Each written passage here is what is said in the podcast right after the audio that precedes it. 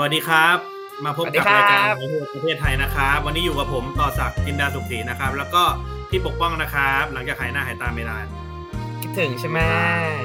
อ่า ก็วันนี้นะครับเราจะมาคุยกันเรื่อง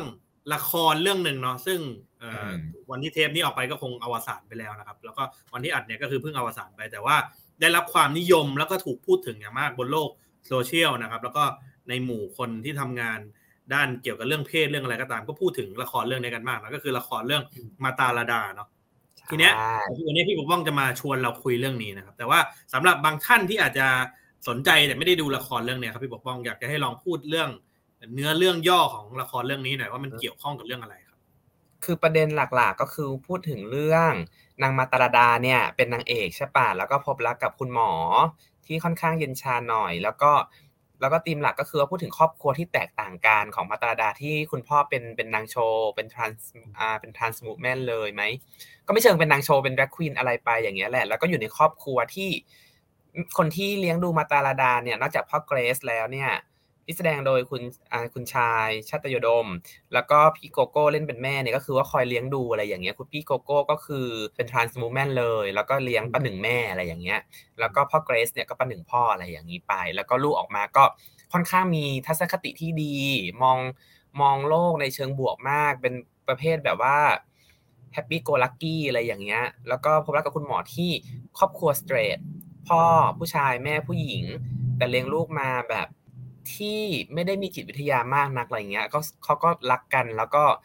พ่อเกรซเองเนี่ยก็ไม่ได้รับการยอมรับจากจากพ่อแม่เขาเองอะไรอย่างเงี้ยอากงอาม่าอะไรเงี้ยเนื่องจากว่าเป็นลูกเป็นกระเทยเป็นตุ๊ดเป็นอะไรอย่างไปเขาก็แบบโกรธอะไรอย่างเงี้ยเออก็ต้องดิ้นรนต่อสู้ในการได้รับการยอมรับจากครอบครัวของพ่อเกรซเองอะไรอย่างเงี้ยผ่านมาตาลดาที่คอยเป็นคน support จิตใจในเรื่องก็จะพูดถึงเรื่องการใช้จิตวิทยาในการพูดการเลี้ยงลูกการ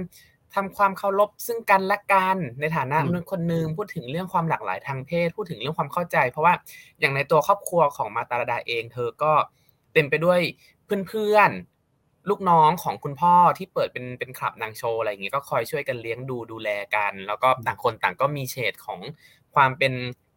ความเป็นเกษาความเป็นกระเทยที่แตกต่างกันออกไปอะไรในหลายมิติ ซึ่งมันก็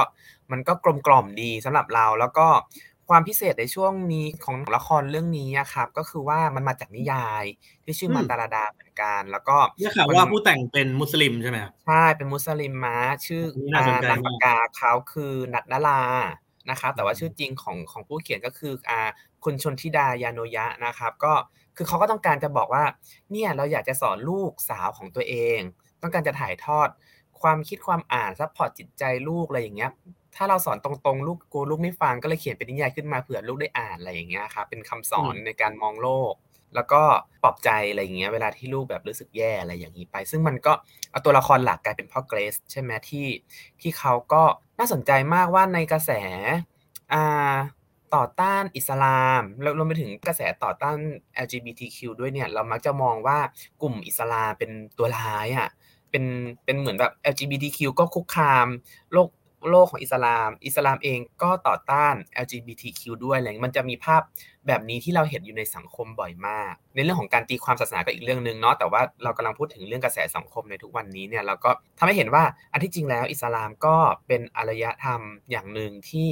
ที่ผู้คนก็มีความแตกต่างหลากหลาย มีหลายอัตลักษณ์เช่นเดียวกับ LGBTQ ก็มีหลายอัตลักษณ์เช่นเดียวกันอะไรอย่างเงี้ยอืมอันนี้คือข้อพิเศษอย่างหนึ่งแต่ว่า อันนี้ก็คือในเรื่องของบทประพันธ์ครับ แต่พอพูดถึงในตัวละครอะอมันย่างละครเนี่ยผมก็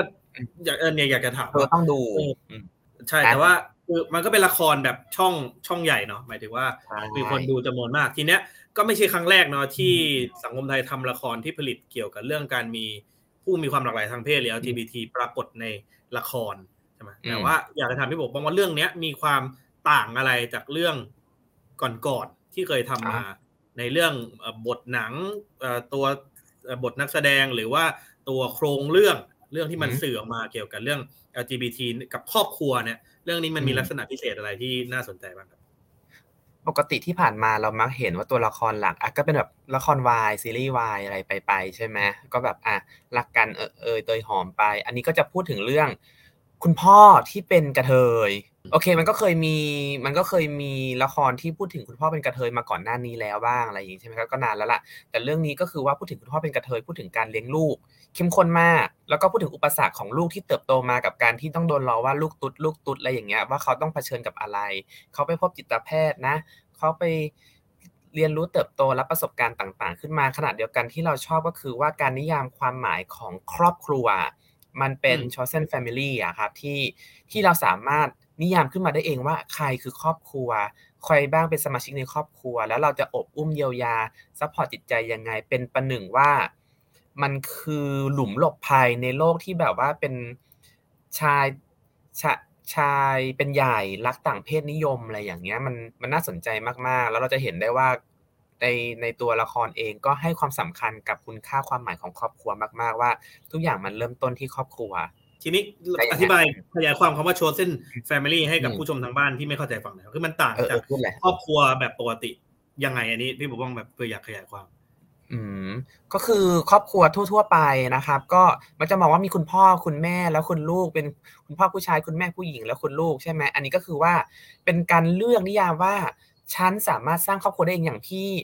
พี่กกที่โกโก้เล่นเป็นเป็นเหมือนคุณแม่ของมาตาลาดาอะไรอย่างเงี้ยเขาก็ เขาก็เหมือนแบบฉันอยากเป็นแม่นะ แต่ว่าฉันไม่ได้มีมดลูกไงฉันข้ามเพศมา ฉันจึงเลี้ยงมาตาดาประหนึ่งว่าเป็นลูกสาวของฉันและรักรักมากคอย ปกป้องพิทักษ์คุ้มครองให้กำลังใจอยู่เคียงข้างตลอดแล้ว แล้วก็จะดูโอเป็นพิเศษด้วยประหนึ่งว่าแบบ มีบทบาทแม่เกินแม่อะไรอย่างเงี้ย อ่ายกถ้าเรายกตัวอย่าง เมื่อเราดูหนังเรื่องเรื่อง Pose เราจะเห็นว่าการสร้างบ้านแต่ละบ้านของกลุ่ม LGBTQ สร้างบ้านกันเอง เป็นหลุมหลบภัยกันเอง คอยช่วยเหลือ support เกื้อกูลจิตใจและการเงินกัน เป็นบ้าน ในอินเดียเองก็เช่นเดียวกันกลุ่มฮิจราเขาก็จะสร้างบ้านเขาเรียกว่าบ้านของเขาในการที่จะเลี้ยงดูกันเพื่อ เพราะว่าถ้าเขาออกไปนอกบ้านแล้วเขาอาจจะเป็นคนไร้บ้านก็ได้เพราะมีหลายคนถูกขับออกจากบ้านถูกไล่ออกจากบ้านไป เพราะฉะนั้นเนี่ยการนิยามบ้านจึงเป็นหนทางที่เราสามารถสร้างขึ้นมาได้ โดยอยู่นอกเหนือคำนิยามบ้านแบบจารีตนิยม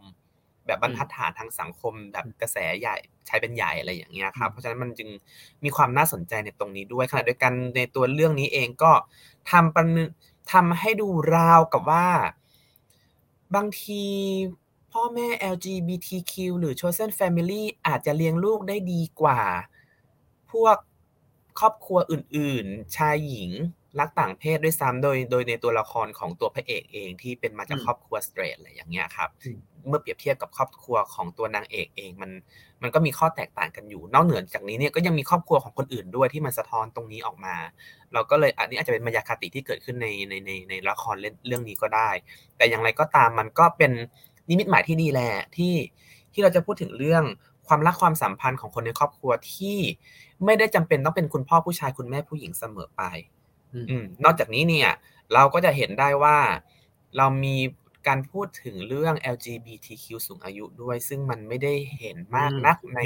ในละครในซีรีส์ใช่ ซึ่งมันก็เป็นเรื่องว่า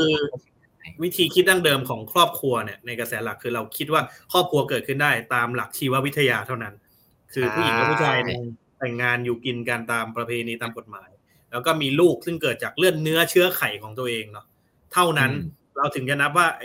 การมีลูกมีทายาทสืบสกุลตามหลักสายเลือดตามหลักชีววิทยาเนี่ยนับว่าเป็นครอบครัว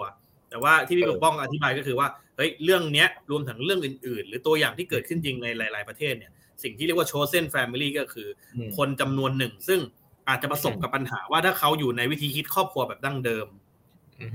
ครอบครัวแบบจารีตครอบครัวแบบระบบใจเป็นใหญ่ ครอบครัวแบบที่เอาชีววิทยาเป็นตัวตั้ง เขาเจออุปสรรคในแง่การใช้ชีวิตเนาะ ลุ่มคนที่มีความหลากหลายทางเพศจำนวนหนึ่งก็รวมตัวกัน แล้วก็เลือกที่จะตัดสินใจสร้างครอบครัวของตัวเองขึ้นมา เพื่อเป็นแหล่งพักพิง พึ่งพิงอาศัยร่วมมือซึ่งกันและกัน อันนี้ก็เป็นประเด็นที่น่าสนใจ แต่ทีนี้เมื่อกี้พี่บอกว่องแตะนิดนึงก็คือรวมกันเป็นครอบครัวเป็นคู่ชีวิตเนี่ย มันก็มีความน่าสนใจเลยครับแต่ทีเนี้ยพอ LGBT ต้องเลี้ยงลูกด้วยเนี่ยเมื่อกี้พี่ปกป้องบอกว่ามันแสดงให้เห็นว่า จริง ๆ แล้วคู่ที่ไม่ใช่ชายหญิงเนี่ยก็อาจจะเลี้ยงลูกได้ ดีไม่แพ้กับคู่ที่เป็นชายหญิงเหมือนกัน ทีเนี้ยเออจริง ๆ ดีเบตเรื่องเนี้ย มันอยากให้พี่ป้องอธิบายหน่อยว่าในสังคมไทยเราเนี่ยจริง ๆ แล้วการที่คนคู่ที่ไม่ใช่ผู้ชายผู้หญิงเนี่ยอยากจะเลี้ยงลูกเนี่ยถึงทุกวันนี้พี่ปกป้องคิดว่าสังคมไทยเรายอมรับเรื่องพวกนี้ได้มากน้อยแค่ไหน เราคิดว่าหลังละครเรื่องนี้จบเนี่ย มันน่าจะ educate สังคมได้มากขึ้น อันนี้คือคุณูปการอย่างหนึ่งที่เราคิดเรายอมรับเลยแหละว่าน่าจะช่วยได้เยอะเหมือนกัน แล้วก็อย่างไรก็ตามเนี่ย บางทีความหลากหลายทางเพศ เราอาจจะไม่ต้องไปย้อนกลับไปถึงการเลี้ยงลูกว่ามึงเลี้ยงลูกยังไงลูกมาเป็นอย่างนี้ หรืออะไรอย่างเงี้ยก็อาจจะไม่ต้องโอเค ครอบครัวก็อาจจะเป็นสิ่งประกอบสร้างอย่างหนึ่งเหมือนกันในการประกอบสร้างปัจเจกบุคคลหนึ่งคนอะไรอย่างเงี้ยครับ แต่ว่าไม่ใช่ทั้งหมด เนาะเพราะฉะนั้นเนี่ยไม่ว่าพ่อแม่จะเป็น chosen family ไหมหรือว่าจะเป็นพ่อแม่สเตรทไหมอะไรอย่างเงี้ยมันก็เป็นส่วนหนึ่งของประกอบสร้างที่ไม่ได้เสมอไปขณะโดยการปัจเจกบุคคลเองก็มีเสรีภาพในการเลือกเพศของเขาเช่นเดียวกันอะไรอย่างเงี้ยครับเพราะฉะนั้นเนี่ยโอเคหนังเรื่องนี้อาจจะพูดอาจจะ educate เราในเรื่องนี้ก็ตามแต่ถึงกระนั้นเนี่ยการเลือกการเลือกเพศของเรามันคือเสรีภาพอย่างหนึ่ง ด้วยอะไรอย่างเงี้ย อืม ซึ่งในในเรื่องก็ก็มีแตะๆบ้างนะ แล้วก็ความน่าสนใจของละครเรื่องนี้อีกเรื่องหนึ่งที่เราตั้งข้อสังเกตเนี่ย เดี๋ยวเราเก็บไปคุยกันเบรกหน้ามีดีไหมได้ครับ ก็เดี๋ยวเราพักกันสักครู่นะครับเดี๋ยวช่วงหน้าเรากลับมาคุยกันต่อครับผม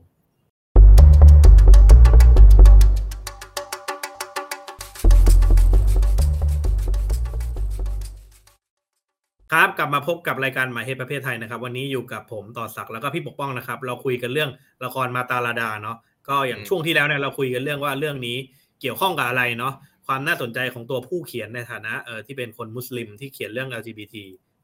เรื่องนิยายเนี่ยแล้วก็ประเด็นที่พี่ปกป้องเปิดในช่วงที่แล้วก็คือเรื่องการนิยามครอบครัวแบบที่เป็น chosen family ครอบครัวที่เราสร้างขึ้นได้เอง ครอบครัวแบบที่ไม่ได้ผูกกับเรื่องจารีต แบบดั้งเดิม หรือครอบครัวในเชิงชีววิทยาตามสายเลือดเท่านั้นนะทีนี้อย่างเวลาพูดถึงละคร LGBT ครับพี่ปกป้อง แต่เดิมเนี่ยเวลามีตัวละคร LGBT โผล่ในละคร หรือหนังเรื่องไหนก็ตามเนี่ย โดยธรรมเนียมของความเป็นไทยเนี่ย จะต้องพูดในเชิงสั่งสอนอะ มีวัฒนธรรมในเชิงสั่งสอนอะ ให้อยู่ในร่องในรอย เช่น จะเป็นตุ๊ดเป็นเกย์ไม่เป็นไรนะ ขอให้เป็นคนดีก็พออะไรอย่างเงี้ยครับ คือคือไงครับ คือคือ ละครเรื่องนี้มันมีวัฒกรรมพวกนั้นอยู่ไหมครับ หรือว่ามันมีความแตกต่างอะไรที่น่าสนใจบ้างจากละคร เรื่อง LGBT ที่มีเคยมีมา คืออันที่จริงเขาพูดความเป็นคนเยอะมาก แต่ว่าพอมาตาดาเธอเป็นนางเอกเนี่ยความน่ารักความแบบความนิสความมองเราในแง่ดี ก็จะถูกยัดใส่เข้าไป ซึ่งมันเป็นลักษณะของละครช่องสามอยู่แล้วเนาะที่ที่ เออแต่ก่อนเนี่ยเราอาจจะเห็นว่าตัวละครช่องสามมักจะแบบเอาชาดกบ้างเอาพุทธโอวาทยัดใส่ปากดารา ใส่ไดอะล็อกบทสนทนาบทละครให้พูดอะไรเงี้ยแต่เรื่องนี้กลับกลายเป็นว่ายัดยัดเอาเรื่องของเชิงจิตวิทยาในการเลี้ยงลูก เรื่องของความเป็นเหตุเป็นผลความปลอบใจการให้กำลังใจซึ่งกันและกันอะไรอย่างเงี้ยการเคารพความเป็นมนุษย์ซึ่งกันและกันเนี่ยยัดใส่ปากตัวละคร ในหลาย ๆ ครั้งก็มีหลายคนเหมือนกันที่ที่เกิดขึ้นในในในละครเรื่องนี้อะไรอย่างเงี้ย ก็คือว่าเพื่อจะบอกว่า เราจะสามารถเลี้ยงลูกสั่งสอนลูกได้อย่างไร โดยที่ไม่บังคับจิตใจกัน ไม่ทำร้ายจิตใจกัน แต่สร้างแต่เราจะเข้าอกเข้าใจซึ่งกันและกันอะไรอย่างเงี้ยมันก็เป็นความน่ารักอย่างหนึ่งที่เกิดขึ้นมาในในละครเรื่องนี้ครับ อืมดังนั้นในฐานะคนทำงาน LGBT เนี่ย เห็นละครแบบนี้ผลิตออกมา อย่างในมุมของพี่ปกป้องเองก็ค่อนข้างชอบใช่ไหมครับ โดยเนื้อหาโดยภาพรวมของมัน ก็โอเค ก็โอเค ซึ่งมันน่ามันน่าสนใจมากตรงที่ในระหว่างที่มาตาดา ฉายเนี่ยก็มีผู้ใหญ่รีสีบานเย็นช่อง Workpoint ฉายไปคู่กันเลย แต่ว่ามาตาดาจบก่อน แล้วก็อย่างเรื่องผู้ใหญ่รีสีบานเย็นก็จะพูดถึงเรื่อง ผู้ใหญ่บ้านที่เป็นเป็นกระเทยอะไรอย่างเงี้ยแล้วก็ต้องต่อสู้ให้เพื่อให้พ่อตัวเองยอมรับ ต่อสู้เพื่อให้คนในหมู่บ้านยอมรับ แล้วก็เจอกระแสต่อต้านเจอการต่อสู้อะไรด้วย เพราะว่ามันไปอยู่ในเรื่องของการเมืองดับท้องถิ่นแล้วอะไรอย่างเงี้ยครับมันก็มันก็น่าสนใจในอีกรูปแบบหนึ่งซึ่งก็ถือว่าน่าจะเป็นเพราะกระแสสังคมบางที่ทำให้มีละครแบบนี้เกิดขึ้นมาเรื่อยๆ มากขึ้นเรื่อยๆ แต่ถ้าเรากลับไปดูเรื่องมาตาลาดาแล้วเนี่ย อืม มันก็ ฟังเขาจะพยายามจะ present ว่าเป็นละคร heal ใจเนาะมัน heal มัน feel good อะไรอย่างเงี้ย คือมันก็ก็ใช่แหละ เพราะว่าบทสนทนาหลาย ๆ อย่าง มันก็อยู่ในแนวความคิดด้านจิตวิทยาการเลี้ยงเลี้ยงเด็กการการอยู่ร่วมกับคนในสังคมอะไรเงี้ย แต่มันก็จะมีกระแสเราว่าต่อสั่งน่าจะได้ยินกระแสบ้างแหละ ครับกระแสการแบนต่อต้านกระแสการแบนละครเรื่องนี้อะไรอย่างเงี้ย อืม ซึ่งมันเกี่ยวข้องกับตัวผู้กำกับใช่ไหมครับใช่ใช่คุณเหมียวประวันรัต อืม เพราะว่าถ้าอย่างเรื่องนี้อะอย่างมาตาดามันพูดถึงเรื่องแบบ พ่อกระเทยที่รักลูกสาวอะไรอย่างนี้ใช่ไหมแต่กลายเป็นว่าทุกคนกลับไปพูดถึงว่าแหมแต่ทำไมผู้กำกับละครเรื่องนี้เนี่ยในปี 57 2557เนี่ยอยู่ขึ้นเวทีกปปสนะ แล้วก็ขึ้นเวทีร่วมกับท็อปดารณีนุชนะ แล้วก็พูดโยงไปถึงแบบกรณีมือปืนป๊อปคอร์นอะที่ไปยิงคุณลุงอาแกวตายอะ แล้วก็หัวเราะยังสะใจว่าแบบว่าเออเนี่ยสะใจมากเลยว่ะอะไรอย่างเงี้ยยิงยิงยิงอะไรอย่างเงี้ยครับมันก็มันกลายเป็นว่ามันมีความย้อนแย้งกันว่า เอ๊ะทำไมละครเรื่องนี้มันพูดถึงเรื่องพ่อรักลูกแต่ผู้กำกับถึงสะใจกับการที่พ่อตายเพราะเป็นห่วงลูก ในในเหตุการณ์ช่วงนั้นนะที่แบบมันมีมันมีการยิงคนแถวหลักสี่อะครับอันนี้คือหมายถึงกระแสในโซเชียลที่ต่อต้านวิพากษ์วิจารณ์เลยก็คือหยิบยกเหตุการณ์นี้ขึ้นมาพูดถึง เพราะว่าอย่างตั้งแต่ปีห้าเจ็ดเป็นต้นหลังเหตุการณ์กบศเป็นต้นมาเนี่ย คนเหมียวประวันอะไรใด ๆเออเนี่ยก็ไม่เคยกล่าวขอโทษหรือว่าออกมารับผิดชอบคำพูดของตัวเองอะไรเลยอะไรอย่างเงี้ยคนมันก็เลยตั้งคำถามกับเรื่องนี้ ซึ่งมันก็มันก็เป็นกระแสเยอะเหมือนกัน อืม เออมันก็เลยทำให้เป็นเหตุผลด้วยครับ ที่ตัวผู้จัดละครคุณจ๋าเนี่ย ก็เลยปรากฏตัวมากกว่าผู้กำกับในการในในเวลาให้สัมภาษณ์ออกสื่ออะไรอย่างเงี้ย ใช่ อันนี้ก็เป็นปรากฏการณ์ที่เราไม่ค่อยได้เห็นบ่อยๆ ที่ผู้จัดจะมีบทบาทตัวตนเด่นชัดมากกว่าผู้กำกับเวลาโปรโมทละครเวลาการพูดถึงละครแม้กระทั่งเมื่อตอนตอนจบของละครมีการพูดนักแสดงออกมาพูดอะไรพูดอะไร แต่ว่าเราไม่เราไม่เห็นเห็นผู้จัดละครออกมาพูดด้วยอะไรเงี้ยพูดถึงละครกระแสละครเรื่องนี้ แต่เราไม่เห็นตัวผู้กำกับออกมาพูดเลย ซึ่งถ้าเป็นละครเรื่องอื่นเราก็จะเห็นเนาะการปรากฏตัวของผู้กำกับมาพูดถึงละครเรื่องนี้ไง มันก็เป็นอีกแล้วเราเราคาดว่าน่าจะเป็นผลจากกระแสด้วยแหละ อืม แต่ถ้าพูดสมมุติเรื่องนี้เป็นจริง แปลว่า ผมผมคิดว่าสังคมไทยเองก็ยกระดับอีกขั้นหนึ่งไม่ใช่ในแง่ เฉพาะเนื้อหาของละครเนาะที่เกี่ยวข้องกับ LGBT ที่พยายามจะปรับตัวให้เข้ากับตัวความคิดของคนในสังคมที่จริง ๆ ก็เปลี่ยนไปแล้วอะ่ะมันยังผลิตมุมมองที่มีต่อ LGBT แบบเดิมก็โดนด่าแน่นอน แต่ผมคิดว่าคนก็เริ่มโยงเอาผลงานเนี่ยเข้ากับตัวผู้สร้าง ตัวผู้เขียนตัวผู้กำกับตัวอะไรด้วยว่าเฮ้ยจริง ๆ สิ่งที่เขาเคยแสดงความเห็น สิ่งที่เขาเคยคิดจุดยืนของเขาเนี่ย มีผลต่อต่อสิ่งที่คนเสพด้วยนะคือมันไม่ใช่ว่าเขียนอะไรออกมาผลิตหนังอะไรออกมา แล้วเคยทำอะไรแสดงความคิดเห็นไว้คนไม่สนใจ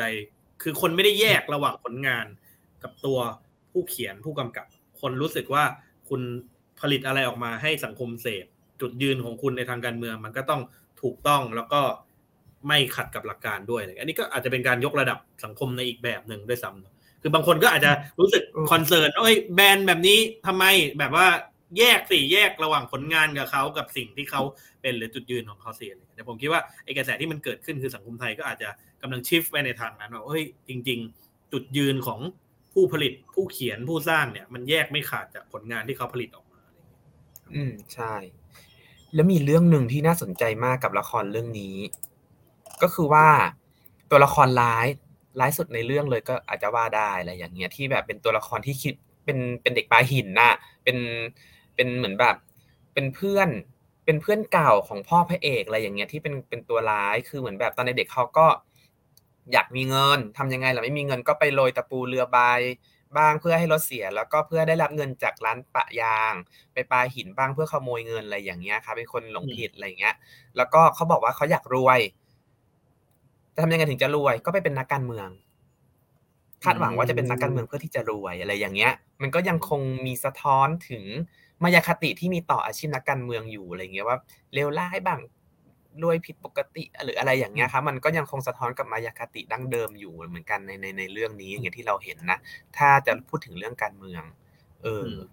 คือมันก็คล้ายๆละครไทยหลาย ๆ เรื่องที่มันเคยดังในช่วงอดีตตั้งแต่เราเกิดเป็นเด็กมา ก็คือตัวละครในเรื่องถ้าเป็นนักการเมือง จะเท่ากับอยู่ฝ่ายร้าย ฝ่ายเลวในที่โคงทุจริตคอร์รัปชันอะไรอันนี้มันก็อาจจะเป็นส่วนหนึ่งของการปลูกฝังทัศนคติที่มองการเมืองกลายเป็นเรื่องเลวร้ายไปเสียหมดอะไร ก็ใช่ใช่ก็ใช่ ซึ่งมันก็เป็นเรื่องที่น่าคิดเหมือนกันนะกับการผลิตละครแบบนี้อะไรเงี้ย แล้วอย่างต่อสาคิดว่าไงบ้างอะว่า ผู้ชมควรแดนละครที่ผู้กำกับ คือเราก็จะหงุดหงิดว่า เพราะว่าผู้กำกับแสดงจุดยืนทางการเมือง เราคิดว่าไม่ใช่ ผู้กำกับกำลังแสดงจุดยืนว่าสนับสนุนความรุนแรงและการฆาตกรรมมากกว่า อันนี้มันไม่เกี่ยวข้องกับการเมืองจุดยืนทางการเมืองหรือไม่ก็ตาม อันนี้มันคือการสนับสนุนฆาตกรรมอืมนั่นแหละ คิดว่าต่อสักดิ์คิดว่าเราควรจะทำยังไงดีกับกระแสแบบนี้ถ้าเป็นต่อสักดิ์โอ้ก็คิดยากเหมือนกันจริง ๆ เรื่องนี้ในต่างประเทศมันก็มี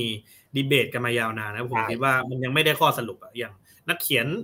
นักวิชาการหลายคนเขียนงาน ซึ่งมีชื่อเสียงมากในวงการสังคมศาสตร์ปรัชญาอย่างเงี้ยแต่ว่าตัวเองเคยไปสนับสนุนลัทธินาซี คนก็จะเถียงว่าอะอย่างนี้เราควรจะอ่านงานของคนเหล่านี้ต่อหรือไม่ใช่ไหมครับหรือฮิตเลอร์เคยเขียนหนังสือเรื่องแบบ My c r a f t แบบการต่อสู้ของข้าพเจ้าเนี่ยแล้วคนก็จะตั้งคำถามว่าอาจารย์ควรจะเอาเท็กซ์แบบฮิตเลอร์เข้ามาสอนในคลาสจริงๆเหรอแต่ซึ่งมันก็ผมคิดว่ามันถูกทั้งสองด้านเนาะคือในด้านหนึ่ง คนที่เอามาอ่านเนี่ยก็ไม่ได้อ่านในเชิงที่จะสนับสนุนเนาะ แต่อ่านเพื่อเอามากางให้เห็นว่า วิธีคิดของคนซึ่งนำไปสู่การสร้างความรุนแรงฆ่าคนได้จำนวนมหาศาลเนี่ย มันมีรากมาจากอะไร เพื่อที่เราจะได้ป้องกันไม่ให้เกิดขึ้นแต่ในขณะที่คนที่คัดค้านก็รู้สึกว่างานเหล่านี้มันเป็นเรื่องชั่วร้ายอะไม่ควรเอามาผลิตซ้ำหรือแตะต้องเลยซ้ำผมคิดว่า มันก็คงแล้วแต่จุดยืนว่าเราเห็นว่าแบบไหนมีประโยชน์มากกว่ากัน แต่ว่าไอ้แบบที่อ่านเพื่อที่จะเอาไปทำตาม หรือเห็นด้วยไอ้นี้ไอ้นี้ไอ้นี้ไม่เห็นด้วยแน่นอน อือ เออสำหรับเราก็น่าคิดเหมือนกันนะ เพราะว่าแม้กระทั่งว่าจะถูกละครเรื่องนี้แม้ว่าจะนิยามว่าเป็นละครน้ำดี เป็นละครฮิวใจอะไรก็ตามเนี่ย แต่พอพูดถึงเรื่องผู้กำกับเองแล้วเนี่ย มันทำให้ผู้ชมเองอะก็จะรู้สึกตะขิดตะขวงใจกับสิ่งเหล่านี้ แล้วมันก็สะท้อนว่า คนเราสามารถหลับตาข้างเดียว เพราะว่าละครมันน่ารักมากขนาดที่ลืมไปว่า ครั้งหนึ่งผู้กำกับสนับสนุนการฆาตกรรม ความรุนแรง กลางเมืองขนาดนั้นได้อะไรอย่างเงี้ย มันกลายเป็นว่าการแยกส่วนแบบนี้มันมันก็น่ากลัวเหมือนกันสำหรับเราด้วย แม้ว่าเราเองอะ ก็ดูแล้วเราก็ติดละครเรื่องนี้อยู่แล้ว เราก็ เราก็ทุกครั้งที่เราก็ตะกิดตะขวงใจเหมือนกันนะอืมนั่นแหละ ทีนี้นอกจากไอ้มุมบวกของเนื้อในละครอันเนี้ยพี่ปกป้องคิดว่าในมีเนื้อหาส่วนไหนที่พี่ปกป้องคิดว่ามันยัง ยังทำให้มองหรือเข้าใจ LGBT ผิดไปไหมอะไรเงี้ยครับที่คิดว่าควรจะต้องปรับปรุงอยู่บ้างปิดท้ายเราคิดว่า อืม ด้วยความที่เราก็มันอยากจะฟีลกู๊ดจัดมั้ง ตัวละครกันเลยทั้งหลายก็ยังเป็นตลกบ้าๆบวมอะไรกันอยู่อะไรอย่างเงี้ย ซึ่งมันก็ซึ่งมันก็เป็นเป็นขนบของละครในหลาย ๆ เรื่องที่จะต้องมีมี ตัวดาราตัวละครสมทบที่เป็นตลกจัดๆอะไรอย่างเงี้ย แล้วก็ over acting ไปเลยอะไรเงี้ยมันมันก็มีอะครับ แล้วก็สิ่งหนึ่งที่เราคิดว่า เมื่อพูดถึงเรื่อง LGBTQ สูงอายุเนี่ยมันก็มันก็ไม่ได้มีใครโชคดีเหมือนพ่อเกรซกับครอบครัวพ่อเกรซที่ได้รับการยอมรับจากพ่อแม่อะไรอย่างเงี้ยครับจากปู่ย่าตายายด้วย แล้วก็ สวัสคือการอยู่รวมกันเป็นครอบครัวของ LGBTQ สูงอายุเนี่ยมันก็เพราะว่าสวัสดิการมันไม่ดีหนึ่งมันไม่ได้มันอ่าไม่ได้แต่งงานไม่ได้มีสวัสดิการต่างๆ มาคุ้มครองดูแลอยู่แล้ว การรวมกลุ่มกันของกลุ่มกันเลยเนี่ย มันก็เป็นส่วนหนึ่งในการที่จะเอาตัวรอดในในชีวิตเหมือนกันในบั้นปลายชีวิตด้วย ภายใต้สวัสดิการของประเทศที่มันไม่ได้ดีอยู่ทุกวันนี้ อย่างพ่อเกรซโชคดีหน่อยเพราะว่าเขาเปิดเปิดผับนางโชว์อะไรเงี้ยเขาก็มีรายได้เป็น อะไรไปของเขาไป สามารถซื้อทองซื้ออะไรได้ในในเรื่องนะครับ ก็ซื้อทองได้บ่อยๆร่ำรวยอะไรอย่างนี้ไงแต่มันไม่ใช่ LGBTQ ทุกคนที่จะโชคดีเช่นนั้น อืมโอเค ครับ วันนี้ก็สำหรับใครยังไม่ได้เคยดูเรื่องมาตาลาดานะก็ไปย้อนดูได้นะครับ แล้วก็ถ้ามีใครมีประเด็นอะไรอยากจะแลกเปลี่ยนเกี่ยวกับเนื้อเรื่องของละครเนาะหรือกระทั่งประเด็นอื่น ๆ ที่เกี่ยวข้องเนี่ยก็ฝากไว้ได้ไลค์กด subscribe นะครับช่องประชาไทยเนาะใน YouTube แล้วก็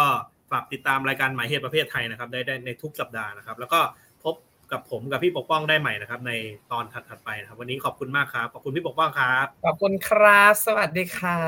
บครับ